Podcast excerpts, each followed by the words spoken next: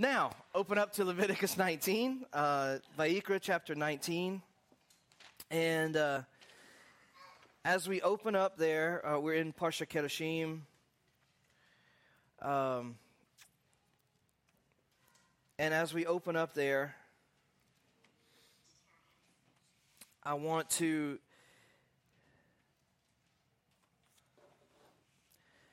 just remind everyone as we we kind of think about where we are. We've talked a, a good bit about the book of Leviticus, Vayikra, and um, I, I hope that our minds are changing about how we how we think about it and uh, and what we think about it, and it's it's becoming hopefully a little easier to approach. That's my my prayer, and um, the the entirety of the book, right? The entirety of the book, um, Leviticus. Leviticus in Hebrew, Vayikra means what? Do you remember? And he called, right? And he called. So, as I as we talk about the book of Leviticus and we talk about kind of getting our heads around it and wrapped around it because most of us are not very well versed in it and and have a hard time approaching it. Anytime you open up the book of Leviticus, anytime you hear a teaching on the book of Leviticus, start to program yourself and, and kind of convince yourself that everything in the book of Leviticus needs to be filtered through the idea of He called. Right? This is God's calling us to Himself. The name Leviticus, through all of its you know originations and translations, this doesn't mean a lot to us, right? The word Vayikra doesn't mean a lot to us because we don't speak Hebrew natively, but Vayikra meaning and he called, and as we talked about a, a few weeks ago, if there's one thing Christians are nuts about, it's the call of God. What is God calling me to do? Where is God calling me to? What's my calling? What's my calling? What's my calling? And as I've said before, we have a whole book named And He Called, and it's the book we read least in the whole Bible. And uh, so let's filter everything through that, that idea that this is God calling us. So, um, we have started last week uh, a new series uh, on having God's personality. And I hope just the changing the wording from personality to character. They're not the same thing. Personality and character are not the same thing, but um, they're intertwined, of course. But I hope thinking about God's personality rather than just his character helps to broaden how you think about the attributes of God a little bit. Um, as we as we said, you know, when I think about personality, um, I think about I think about you guys. I think about y'all and I think about your personality and what makes you distinct. Um, when, you know, most of us now, we spend enough time together, and usually you can hear someone's voice, you know who they are, right? And you get a general sense, a feeling about them because of their essence, because of their personality, right?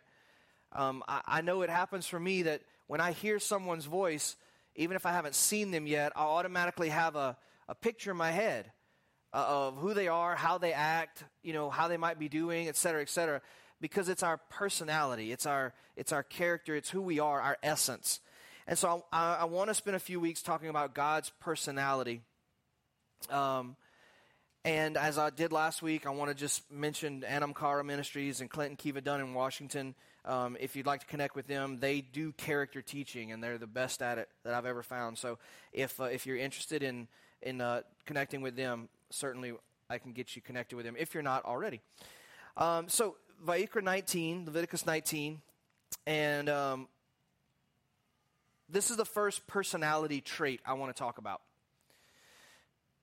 It says in verse 1 Hashem spoke to Moshe, saying, Speak to the entire assembly of the children of Israel. Now, let's just stop there. We're going to kind of go through this piece by piece because it's important up until this point in the book of Vayikra, the book of Leviticus, up until this point, the, the, the commandments, the teachings, the mitzvot have primarily been directed to whom? Moses and Aaron. For whom? For the priests, right? For mostly the priest up until this point. The priest, the elders, the judges, those in leadership, right? There's a lot of mitzvot that the leadership, that leadership in the land, uh, land of Israel is required, that is not required on everyone else. And so it's important to kind of understand that because here it takes a little bit of a turn. And Leviticus 19 is, is the part of the beginning of what is called in scholarship and stuff the holiness code. So he says, Speak to the entire assembly of the children of Israel. And this should be a lesson for us especially those of us who have grown up in church, grown up in Christianity, that there is a standard of holiness, and we'll talk about what that means in a minute. There is a standard of holiness for leadership. Leadership in any given organization, church, business, civic organization, whatever, leadership is always, there's always more required of leadership. It's just the way that it goes because there's an example there that has to be set, that needs to be set. The leadership, the owner of a business, the president of a club, the pastor of a church, whatever it may be, the principal of a school, should always and is always expected to require a, a higher level of what we'll call holiness responsibility, accountability, example, right? So there is that. What that doesn't mean, though, is that somehow the pastor is the only one that is required to have a level of holiness. And that's a mistake that we make oftentimes that, well, they have to be extra holy, they're the pastor or they're the prophet, or they're the evangelist, or they're whatever. And while in some ways that true, that's true, I don't know how it ever got to where it negates the what we call laity, and I hate that, that word, but the, the congregation, it, it negates the congregation from striving for holiness as well. Just because you have a Moses and Aaron, God could have just said, You guys be holy, priesthood, you be holy, everybody, everybody in the, in, the, in the nation, you look at them, they're holy. And I'll deal with them. But God doesn't just want to deal with them, He wants to deal with everyone. And so He speaks to the whole congregation of Israel, and He says, All of you, women, children, men, old, young, no matter what background, remember they're a mixed multitude still no matter what background, no matter where, where they came from, what, they, what their grandparents were, whatever, I expect and I am inviting you, I am calling every one of you to be this thing called holy. He says, Speak to the entire children of Israel and say to them, You shall be holy, for holy am I, Hashem your God. Yud your God. So listen, I know because I'm the same way. You have probably heard a lot of teachings, a lot of ways to describe holiness. So I want you to talk to me a little bit this morning. And when I say holiness, I want you to tell me what that means or what you understand it to mean. So, what is holiness to you? How do you think about holiness? Okay. Set aside, set apart, higher standard. Okay. What else? Okay. Well, th- then Christina just said used to mean perfect. Okay. Okay. All right. Okay. Good. No, this is good. Right. Right. long dress, long hair, long face. You're absolutely right. But and this is this is this is what I wanted. There, some people think about holiness and they think about you know, say I, I you know heard stories being in the Pentecostal churches that you know these preachers, they had to be holy. They would mow the grass in the middle of summer with their button-up white shirt, you know, all buttoned up, every, you know, long, everything. They were out mowing the grass. Man, that's commitment. Um, I, I, I like to mow it as least on as possible. I'm sorry, that's I don't mean to go there. Sorry. I don't like the heat. That's all I meant to say. Yeah.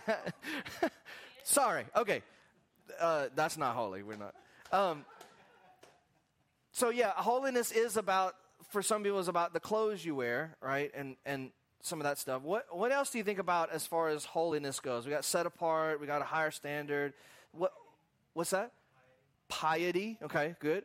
What else? Perfection. Yep, good. We're going to tackle some of these, a few of these. Um, belonging to God. That's good. That's very good. Yeah. Um, I'll just say yeah, reputation is good. I just say along with kind of what you wear, what about where you go or don't go? Right?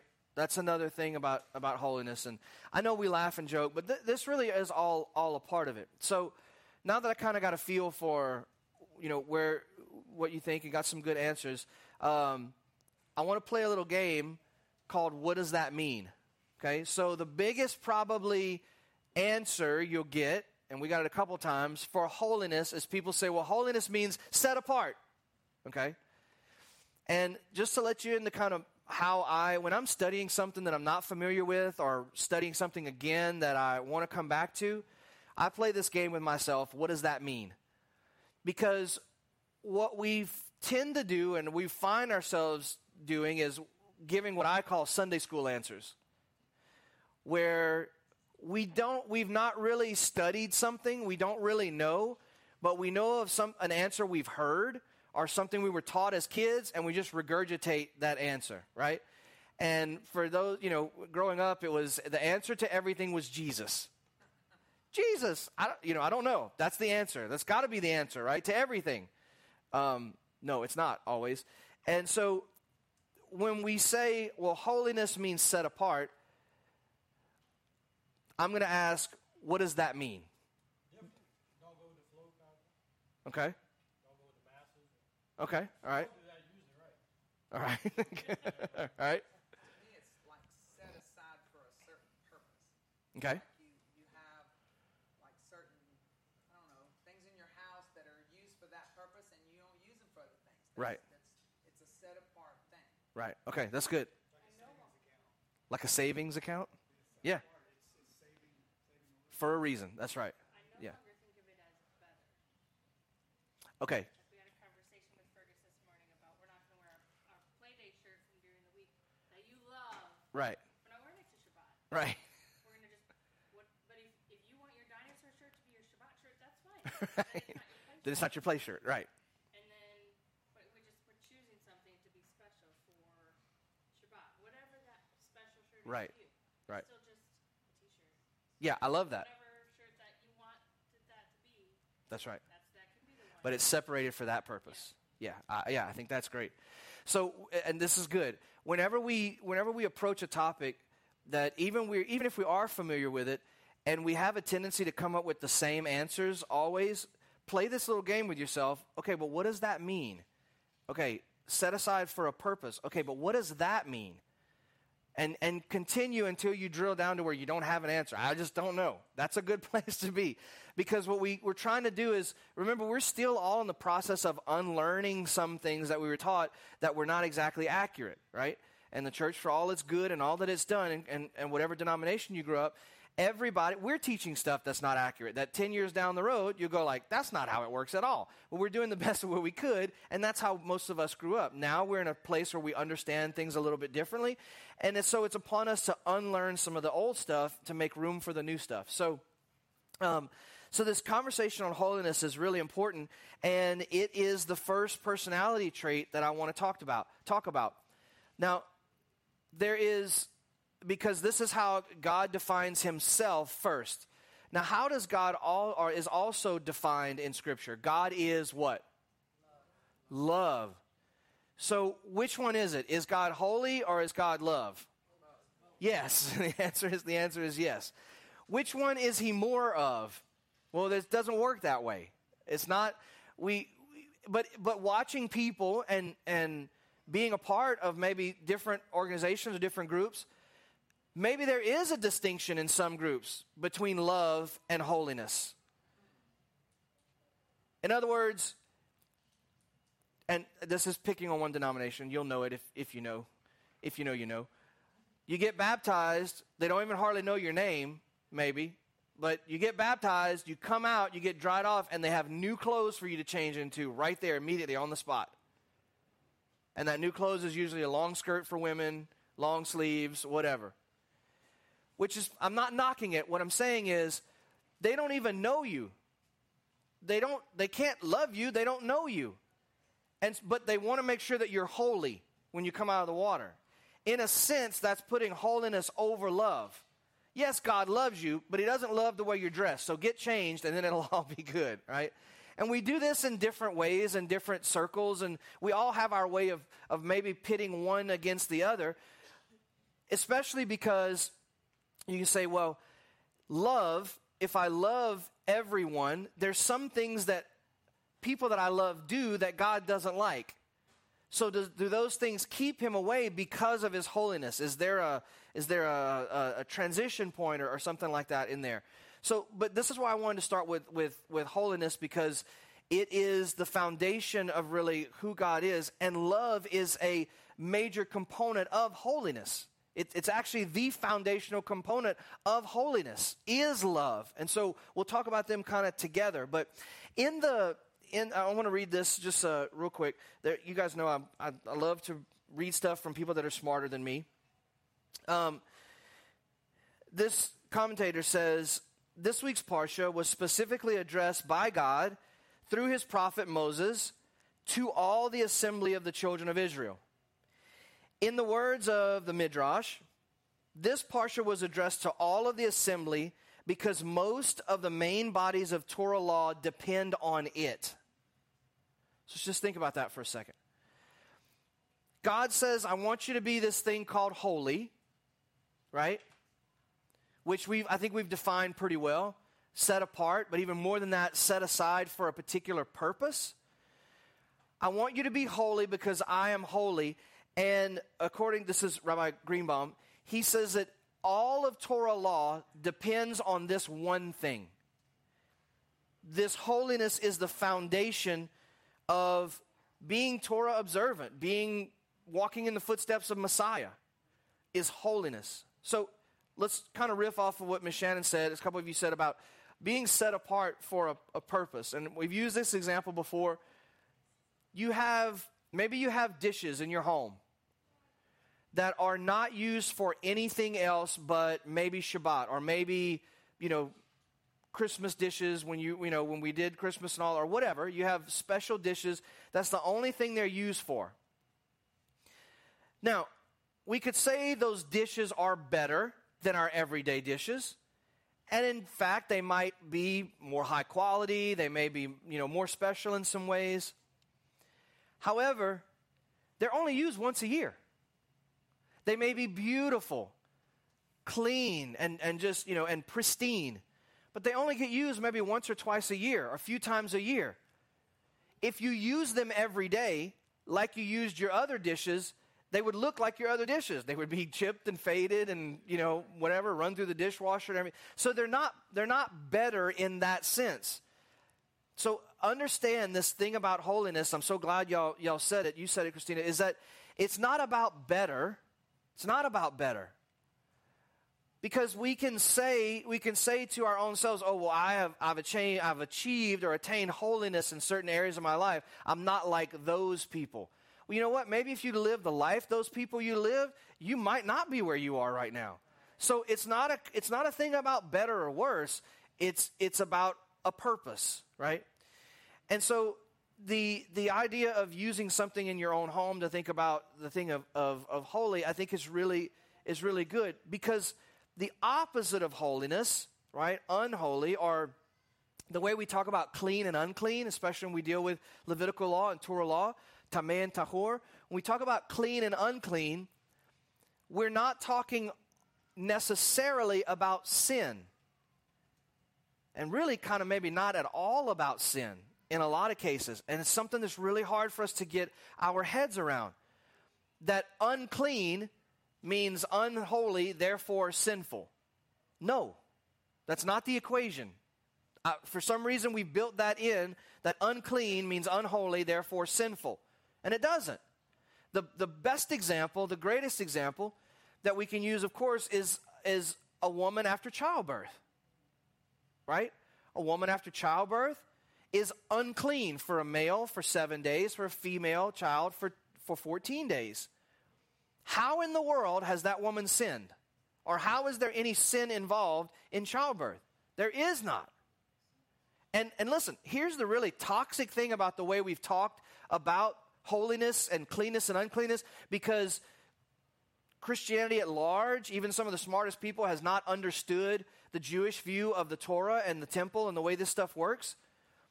I have heard this, I've been taught this in my past, and it is super toxic. And some of maybe you you understand this, maybe you've heard it before. There's something about a woman giving birth that ties back to the Garden of Eden and the curse, which the woman is never cursed in the garden. The ground is cursed, the earth is cursed. But that through childbearing, there's something sinful involved because you're bringing another child into this sinful fallen world. And they're like, it just, we get so weird and toxic about stuff we don't understand. But in the Torah, a woman is set aside for a certain time after she gives birth. You mamas in here, you have that time. It's it may be 7 days, it may be different depending on your situation, but you need that time, right? I don't know, I've never had a baby. You tell me. Um, I've had a cow a couple times, but I've never had a baby. Um, you you have that time is is necess- it's necessary. You have to have it a time where nobody comes around, where you're separated from the community, where you just rest. The beautiful thing about this time of, of separation in, in, in Israel's time and in the temple time is that the religious observances weren't even uh, weren't even on the women during that time. You weren't you weren't required to come to the temple and do all these things during that seven or fourteen days. You had time. God gave you permission and just said, "Look, you created another human. You take your time, right? I'll still be here when you get here. Everybody will still be here. You rest. It's a beautiful, beautiful thing. And then to add to that, that when a woman does come back to the temple, she brings what kind of offering? Purification. What's the word we usually use? A sin offering. Which is nuts and so upside down. It's not a sin offering. I mean, chatat is a sin, but it's a it's a, a, a purification offering, right? Brings a purification, which brings us to the idea of what you have a holy God that that that lives in a holy house, the temple or the tabernacle. What does it mean that God is holy? What does that what does that mean? Over and over in this parsha, we, we get, we're not going to read through all of it right now, but over and over we get this, this refrain.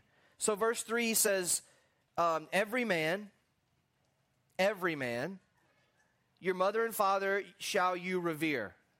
So here's how holiness works every man, your mother and father you shall revere. Now, don't raise your hands. Just think to yourselves. How many of you, how many of you watching out there Maybe you had a mom or a dad, or maybe both, that were less than ideal as parental examples, caretakers, etc. I hope that's not the case, but inevitably it is. Parents fail. We're human. What if you just really never got along with your parents? What if you what if you have broken relationships with your parents, either because of you or them? What if it's not you and your parents dancing through a field of daisies your whole life, but what if there's some real issues between you and your parents? Holiness says, Every man you shall revere your mother and your father. And then the refrain, and, and my Sabbaths, he talks about in the same verse. And the refrain is, I am Hashem your God. I am Yudhevavhe your God. That's the refrain over and over and over and over. So it works like this do you know who God is? Yes. This means yes. You know who God is. You know then who gave this commandment, this mitzvah, this teaching, right? And remember, these commandments are teachings. They're teaching us something. It's not do it or else. It's do it so you can learn to be more like Hashem. You can have more of his personality. We know who gave the commandment. And so when we hear the commandment and we go, well, I don't really agree. I think that's kind of hard. I don't think I can do that. It shouldn't matter. You know who gave it. And he says, I'm Yud Hey your God, uh, Yud Hey Vav Hey your God. Do this. Have any of you ever had this conversation with either your parents or you're a parent having them with your kids? Where you, as a kid, you say, Yeah, but so and so's mom or dad. To which you have to respond, What? I'm not so and so's mom and dad, right? Yeah, but, but, you know, his mom lets him stay out, but I'm not, I'm not theirs. You as a parent, in your parenting, are holy. That's the sense of holiness. This is the sense that Hashem is talking about, that God is talking about when He's giving us these teachings. I am Yud He Vav He, your God. I'm not that other God over there. I'm not those people's God. I'm not serious. I'm not those people's God. It's not like the gods in Egypt. It's not like the God of the Canaanites or the Perizzites or the Hittites or the Jebusites or the Kenizzites or any of those. I'm not their God. I am your God. And as long as you live under my roof, you're going to do things my way.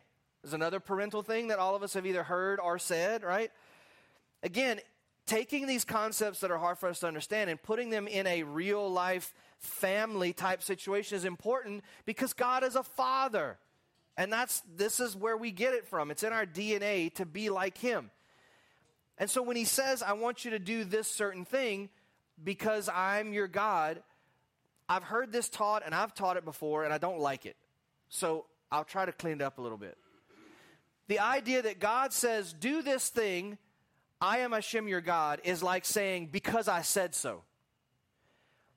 And sometimes that works.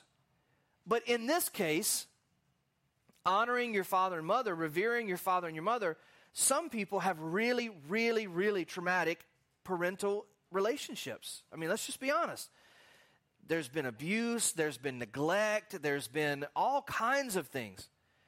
Now, if God is holy and God is love, both at the same time in equal parts,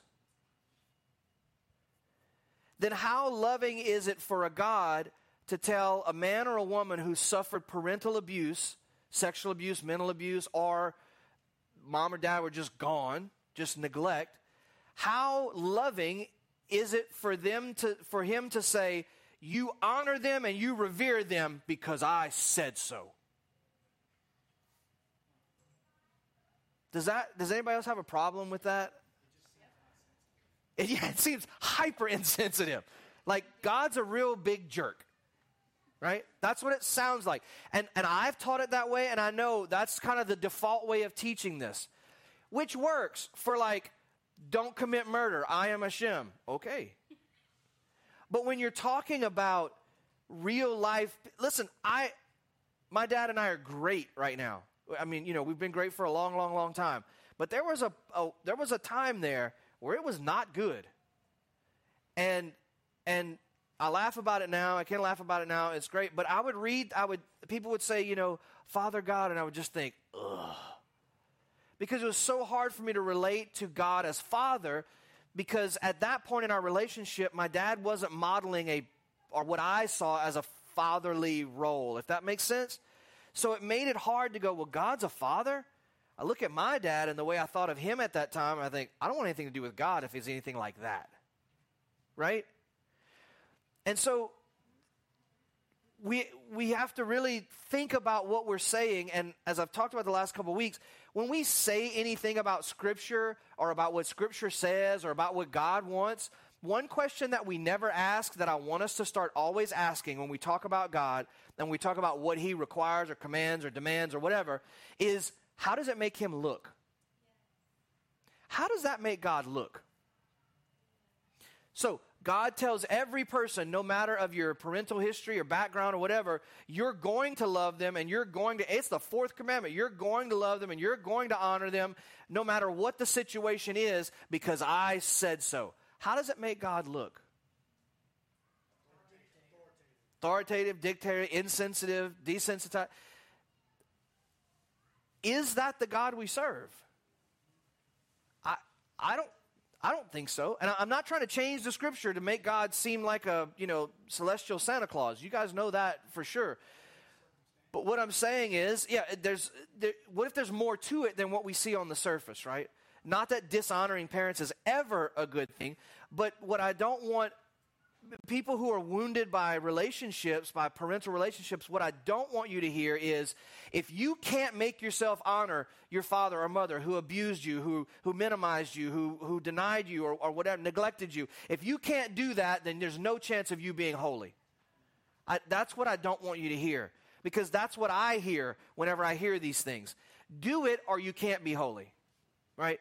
So this there's, there's a lot more to this concept and understanding of holiness than just on the surface, that it's just a set of clothes or where you go and where you don't go, or even what you're able to do and not do at certain times in your, in your life. So the entire Torah law depends upon this idea of being set apart for a purpose. Set apart for a purpose, I think probably is the best way that we can talk about what holiness is. Set apart is fine. We can say set apart. Well, what does that mean? Well, to some people, and of course there's a spectrum here, like there is in everything, but people that take it to the extreme, set apart means I basically have to leave society and become almost a hermit like in order to be holy because set apart means you know holiness means set apart and if if i'm not set apart then someone else's unholiness might taint my holiness. So I have to get away and I have to separate and segregate myself so that I can live holy as I want to without any outside interference. And it's not just individuals that have this idea. Heck, there was a group in Yeshua's day that had this idea. Who have we talked about? The Essenes, right? They saw the, the corruption in the temple and they went like, nope, we're out out into the wilderness, Qumran, where if you've ever been there, nobody wants to live there, right? It's what? Yeah. It's it's rough. Out in the wilderness. It's rough. Nobody wants to live there, but they wanted to be separated from the corruption so badly that they moved out to a, this, you know, place where nobody wants to live, out in, literally in the middle of the desert. So for some people, that set apart means if there's anything that I deem as not holy, I have to pull away from it. I have to get away from it, right? This is reinforced in the way we've taught, and I think I, I think this is so funny because, like I said, I I was in the bar a lot as a kid, which is not something I'm I'm not bragging. I'm just saying it's just the way it is. But I was in bar rooms a lot as a kid, and and I got to be friends with you know older gentlemen in the band and stuff, and they would drink and they would you know cuss and they would have parties and they would whatever and and all that kind of stuff. And I also saw a lot of things. I saw people sitting at these counters, these bars, just for hours and hours and hours every weekend, two three nights a weekend, drinking their lives away. I saw men and women, husbands and wives, whatever, fight like two grown men. Women get dragged outside by their hair. I mean, I've seen it all as a young kid. And then I would sit in in and, and the bar. You know, I mean, it's dark, it's dingy, it's smoky. Back when you could smoke in bars, it's it's loud. It's just it's just a certain thing when you go into these little dive bars, right? And then on Sunday morning, I would walk into and sit in this beautiful building that was very clean, smelled good, the plumbing worked. You weren't scared to go in the bathroom, right? It was and and everybody was dressed nice. Everybody was very polite. There's a, you know a man that's dressed very nicely standing on the people that are singing beautifully you know. It's everything opposite of what i experienced the night before. It's what we would call the answer to everything i experienced the night before. The alternative the real way things should be right? And the problem is, then I would hear a person stand up and say things like, if you really want to be close to God, you won't go to those places. If you really want to be close to God, you won't hang around those people. If you really want to be close to God, you won't be around those activities because somehow they taint your, your holiness. But then you read in the Gospels that Yeshua, who could we all agree was holy, right? That that's the place where he spent all of his time. Yeshua's holiness was not threatened by somebody else's unholiness. Because I think for some of us, for me, holiness still has this, this mystical quality about it. Like holiness is better, or holiness, there's still a, I don't know if I'm holy, I'm closer to heaven and further from earth. I don't know. There's some kind of mystical something about it that needs to be scrubbed off of it and wiped away. Because holiness is not anything mystical or magical. Holiness is literally, I have a different purpose. Now, we have to ask ourselves then if Yeshua is our example, and his holiness was not threatened by being around the unholy of his day, what is that supposed to teach us? He's set aside for a purpose. What was his purpose? His holiness is his holiness was set aside for a purpose. What is Yeshua's purpose? Proclaim the good news to the poor, right? To bind the brokenhearted, to release the captives. Well, where do you find the poor and the brokenhearted and the captives? In South Louisiana in the 80s and 90s, you found them at Willie's Bar in Washington, Louisiana. In Rosepine, you find them at Billy Goat Hill. Right? Badaz, on the bayou, right? But no, we can't go there because our holiness will be tainted. But if your holiness is not something mystical and magical, and if your holiness is a function, a function can't be tainted just by who you're around. The function remains the function. It is what it is. And if our holiness, our set apartness for a purpose, and that purpose is to follow in the footsteps of our Messiah and do the things he did, we can sit in a beautiful, comfortable building all we want, and we can drive through Billy Goat Hill and think, ugh, I need to take a shower after I drove through there on my way to Lowe's or whatever. But the bottom line is, those people that are wasting away in the bottom of a glass, those people are there be, for a reason. And that reason, maybe you and I can fix, maybe we can't fix. And I'm not saying, hey, go spend Friday nights every night at the bar. But you know what I am saying? If you are so inclined and you don't struggle with that, don't let your staying away from certain people or certain activities be because you don't want to not be holy. Does that make sense? Because holiness is not something that rubs on and rubs off. Holiness is a function, it's something that you do. You are set apart for a purpose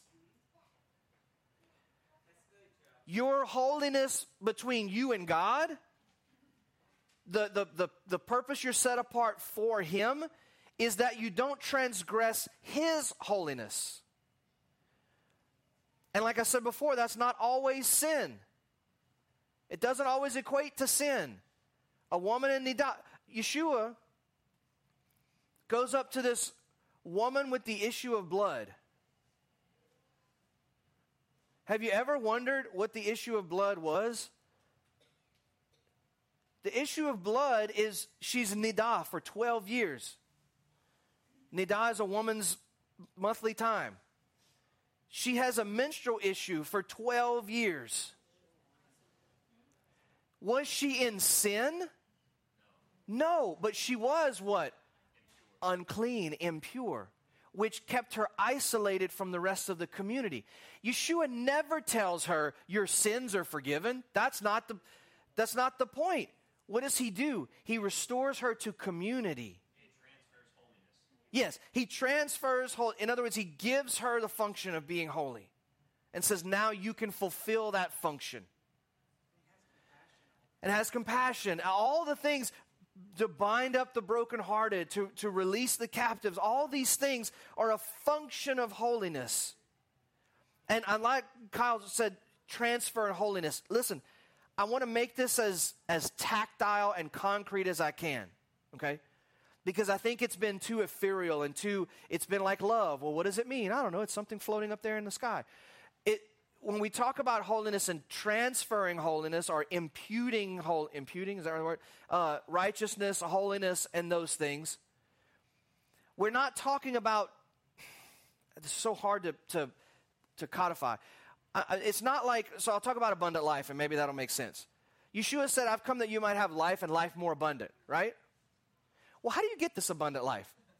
There's, there's not like a big gumbo pot of abundant life up in heaven.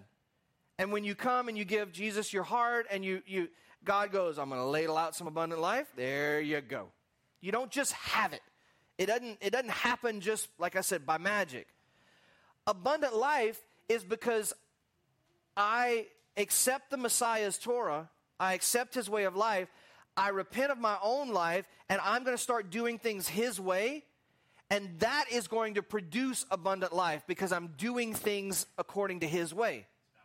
Yeah, it's about response to, the, to, to what I've been given. Understand? So, holiness is not something, there's not like a big, again, there's not a, you know, a big soup pot of holiness that God just goes and he goes, now that you believe in Messiah, now you are holy. No, holiness is about, it's like everything else, it's about partnership. It's about engaging with God, doing things His way because He's dad, and doing things His way and understanding what He's trying to teach us through it that we become holy. God declares us as holy, but we have to partner. We have to engage in that holiness in order to maintain it. The whole thing about impurity in the tabernacle and the temples is that the place is holy because God lives there. It's sacred because God because of who lives there, right? We've talked about this. And inevitably, I'm going to come in with certain behaviors that threaten that holiness. Are they all sin? No. Are they all on purpose? No. And we've talked about this, as a matter of fact. The vast majority of the offerings don't even deal with something that I do on purpose, they deal with stuff that happens by accident. That your kids come in after you, Heather just shampooed the carpets the other day. Asher spills something. Is, does he intend to violate that sanctity that just happened there? No. And inevitably, in God's house, in God's dwelling, there are things that we're going to do that violate the sanctity, that, that push God a little further out. That he gets like, I don't want to live here anymore. It's getting kind of filthy. It's getting kind of dirty. You know, does that make sense? Just because of, just because of life. Because people die and stuff bleeds and whatever. It's just the way it is. So it's, the focus is not sin. But because God has set a standard, that's the way that it has to be upheld. Now, all of the Torah is based on this idea that we be separated, that we be separated for a function. In other words, the Torah, you can't even start to apply the Torah to your life if you've not committed that you are going to be about God's way of doing things. And I, I, for surely we're all there. But this understanding that you can't even start to walk like Messiah until you've decided you're going to be. Again, salvation is not by works. Salvation, I mean, uh, works is a result of salvation. Israel was saved first, then they got the Torah. We are redeemed first, then we get to acting like God in His holiness. He goes on to say, I'm taking a long time to get through this part, sorry. Um, he goes on to say, Be holy, be pure, perushim, separate from the world's vanities. And I love this. I love the, the way we think about this. Separate from the world's vanities. For holy am I, Hashem your God. This teaches that if you sanctify yourselves, God considers it as if you have sanctified Him. Everybody get that? If you dedicate yourself to sanctification, to doing things God's way, it's going to sanctify God. It says, And if you do not sanctify yourselves, God considers it as if you haven't sanctified him. So, this is real big church words. Let's just break it down. If I ask Josiah to do something and he does it and makes it a part of his everyday, I'm like, okay, buddy, let's make sure we're brushing our teeth and putting deodorant on, right? You're a nine year old boy, you get into stinky phase. It's time to start, right? And he makes that a part of his, his, his everyday life. What do I think as a parent? Oh, he's, he's taking my teaching, right? He's taking my instruction and he's doing what I'm asking to do. He's sanctified me in that way. If he refuses to do that, he has not sanctified me because he hasn't taken seriously the instruction that I'm giving him. Right? Super simple. Again, something in homes we deal with all the time. Now, it goes on to say, could this mean that if you sanctify Hashem, that he is sanctified, but then if you don't, that he's not? In other words, is God's holiness dependent on how we act? No. The Torah itself says, I am holy. So, what's the point here? The point is, it's not about God and whether He's holy or not, it's about us and how it reflects on our submission to Him. But I love how it says that this is teaching us that we, um, uh, that we are to separate from the world's vanities. From the world's vanities. Now, again, the guy writing this is not a Christian, he's a Jewish rabbi, right? He doesn't know anything about the apostolic scriptures, about the New Testament. But don't we have some instruction in the in the Brit Hadashah, the New Testament, about the world? Anybody know where I'm going? About being in it, but not. Oh, okay, yeah. This is exactly what he's saying. Separate from the world's vanities, but not separate from the world itself. He goes on to say, and this is this is really kind of the meat and the heart of where where I want to I want to get to. Um, because I think this is so good. The, the, the idea of how do we how do we use holiness? This ties again into Yeshua and, and, and his function and his purpose and, and all these things. Um, uh, come on, come on, come on, come on. Hang on, hang on, hang on. I'm getting to it. Ah, the code of holiness, which we start in around Leviticus 19, the code of holiness contained in our parsha is not one that requires its followers to separate from the material world and live apart in ascetic communities such as monasteries and the like. Now, this is not bashing monasteries or kibbutz or whatever. Look, if you if God you really feel strongly that God's calling you to leave everything and go, go. I mean, I'm not telling you that, but at large, this is not what we're talking about. This is the way to think about it. On the contrary, true Kedusha, holiness, comes to a person, listen, precisely through living his or her life with family, friends, and associates within the wider community and in the workaday world. Making a living within the boundaries of the halakha, the walking of Torah, taking into account the needs of the needy, dealing correctly in business, abstaining from all theft and corruption, from hatred, from vengeance, etc.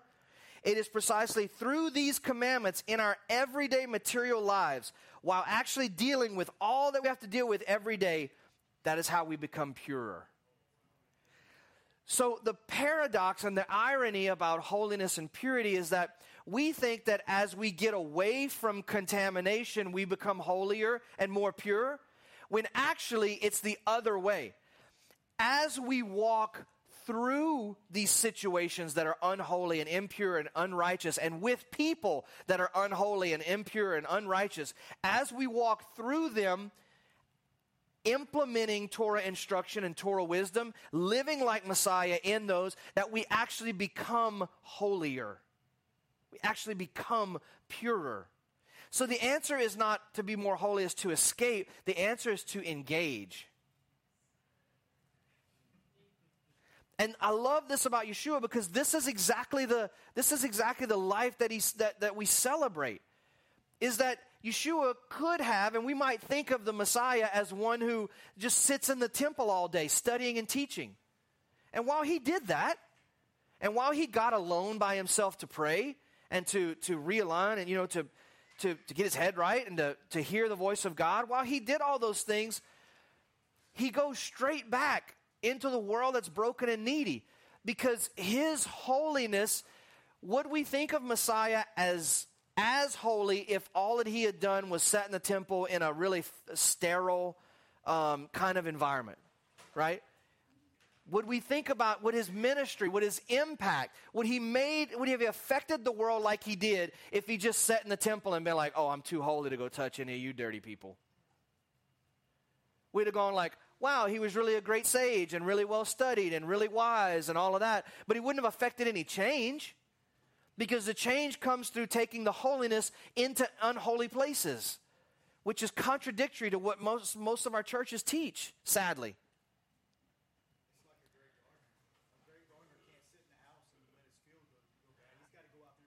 Right, that's right. What happens if a gardener or farmer sits inside and is like, oh, if I'm around the weeds, I'm going to get weedy? Like, no, it, you got to go out there and tend that stuff in order for the good stuff to grow up. You can't. We we're so scared. We're so scared of being contaminated for some reason by somebody else's holiness. Now I get. Listen, there's wisdom in everything. So if you have a, a history of, of of alcoholism and, and you know you're prone to that, please don't go to Billy Goat Hill and minister. That's not wise, okay? There's wisdom in everything, okay? If you have a, a history with drugs or you have an addictive personality, probably not smart to go, well, like Pastor Joe said, Yeshua did it. I'm good. Nah, right? That's, he didn't have some of the hangups that we, we have. So we have to be wise for sure. But our holiness is not going to be uh, diminished or tainted if we're around these things. The only way our holiness is demented or tainted is if we don't walk in our function of being holy. It's kind of like if you don't use it, you lose it. If you're saying, I'm holy, I'm holy, I'm holy, but you aren't affecting anybody or the world around you, are you though? We're supposed to be the light. We don't really know how bright we're shining into, into. Thank you. Exactly. The light. See, all these things, yes, absolutely. All if y'all didn't hear online, Brady said if we're if we're supposed to be the light, we don't really know how bright we shine until we're actually in darkness, right? Because what is the function of light? It's to push darkness away. Well, what good is a flashlight in a well-lit building? And so the, this idea that we we I just want to combat this this kind of mystical way of thinking about holiness that like oh if I'm around them like uh, I'm gonna holiness is gonna rub off. No, like your holiness I'm actually rub off on them. It's not just going to rub off of you. The, the, what the world needs is for people that are that are that know their function. They know that we're set apart for a purpose. What is that purpose? To rebuild this world, to make this world a better place. I'm going to go into the places where it needs to be rebuilt, where it needs to be, uh, where it needs to be bound together. I'm going to go into people's lives that are hurting. I'm going to go in there and I'm going to get to doing what I do. That's holiness. And you know what? In those situations, you're going to encounter challenges. What Rabbi Greenbaum was talking about, you live with your family, you're going to have some challenges. Friends, you're going to have challenges. Co-workers, associates, why? Because people are challenges that are walking around. That's what we are. We're, we're, we're, we're complexes with two feet. Everybody's got some issue. Everybody's got some wound, some hurt, something. Everybody's got an attitude. That's just who we are as people. We're dynamic. And when people start rubbing together and bumping into each other, it just makes all this tension. So, if you come into a situation and you can't affect it like you would like to, maybe the point is for it to affect you and teach you something you need to know about yourself. See, we can't, while we want to change the world, and we want to help, and we want to make a better place, we want to expand the kingdom of the gospel and the kingdom of heaven, we can't get a savior complex. Again, there's wisdom and balance in everything. There's going to be situations you can't fix and you can't help, and they're going to take a toll on you, maybe. Maybe that situation is not for you, uh, not for you to fix. Maybe it's for you to learn something about yourself and therefore increase your holiness and your closeness to God. This this idea that we are that uh, I'll, I'll, just read the statement again. It's through keeping these commandments in our everyday material lives while actually dealing with all we have to deal with a day that we become purer. Hey, when you started eating clean, you realize how much unclean stuff there is out there, right? See? There's pork in everything. There's bacon in everything, right? During uh, hakamatsu, unleavened bread, you realize that there is yeast in everything, right? This is, but you see what the what this this is teaching us about holiness, teaching us about drawing near. I'll read one more, uh, one more. Well, let me read this. Um, this purity that we're talking about is the holiness, the kedusha, which is the defining attribute of the life that is set before us in this parsha. Um, in mystical writings, kedusha is par- particularly associated with the mental and spiritual faculties of chokmah, binah, and da'at. Chokmah, wisdom. Um, binah, understanding and da'at, knowledge.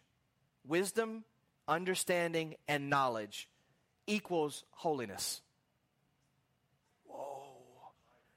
Think about that. Isn't that cool? Wisdom, understanding, and knowledge is holiness. and it comes from the Father. That's right. Godly wisdom, godly knowledge, godly understanding is holiness. How do we attain those things? How do we get those things? Well, one of the main ways is like it's all in here. This is the wisdom book. We need to wrestle with it and study it and know it and understand how to read it and how to deal with it. I love that. I think that's beautiful. So, just to wrap up, a, a, a Pete Enns quote. I almost can't go a week now without quoting Pete Enns. For those of you that know, you know. Um, by the way, did anybody listen to his Leviticus podcast I posted? Dude, so super good. They all listen. I have it posted online. If you haven't watched it, it's a killer, in a good way. Uh, this is just a quote from that episode, reminding us about Leviticus and this whole uh, plea for holiness and and uh, looking for holiness. Leviticus is not an annoying legalistic add-on to the Exodus story. Leviticus is not an annoying legalistic add-on to the Exodus story. I know a lot of people that would they would just go like, I, I can't. Sorry, short circuit. It's the culmin- he goes on, it's the culmination of the Exodus story. The people have been freed from Pharaoh, and now they're in God's presence and bound to this God who rescued them. And the book of Leviticus is always about that. You know that when the children of Israel came out of Egypt, they didn't stop being slaves. They were slaves in Egypt. They came out, and now they're slaves to Hashem. They're, yeah, the burden is different, no doubt. The burden is different. The, the lifestyle is different. The instructions, everything's different. But they're still, every man's not free to do what's right in his own eyes. They're still a slave to someone. The great thing is that they get to choose. No, we want to go back to Egypt. No, we're going to stay here with Moshe and, and deal with it. If you stay here, this holiness code and this pursuit of holiness is what we're invited to partake in. I, there, there's so many, I think, valuable things that we've talked about this in this, this teaching. One of which I just want to remind you, circling back, is this idea that when you read these commandments, God is not saying, if you can't do this, you are not holy. That's not what, what's happening here. Remember, while the commandments may be taught sometimes as very legalistic and very, and I've said this before, you don't have to understand them, you just have to do them. Well, to a point, I believe that's true.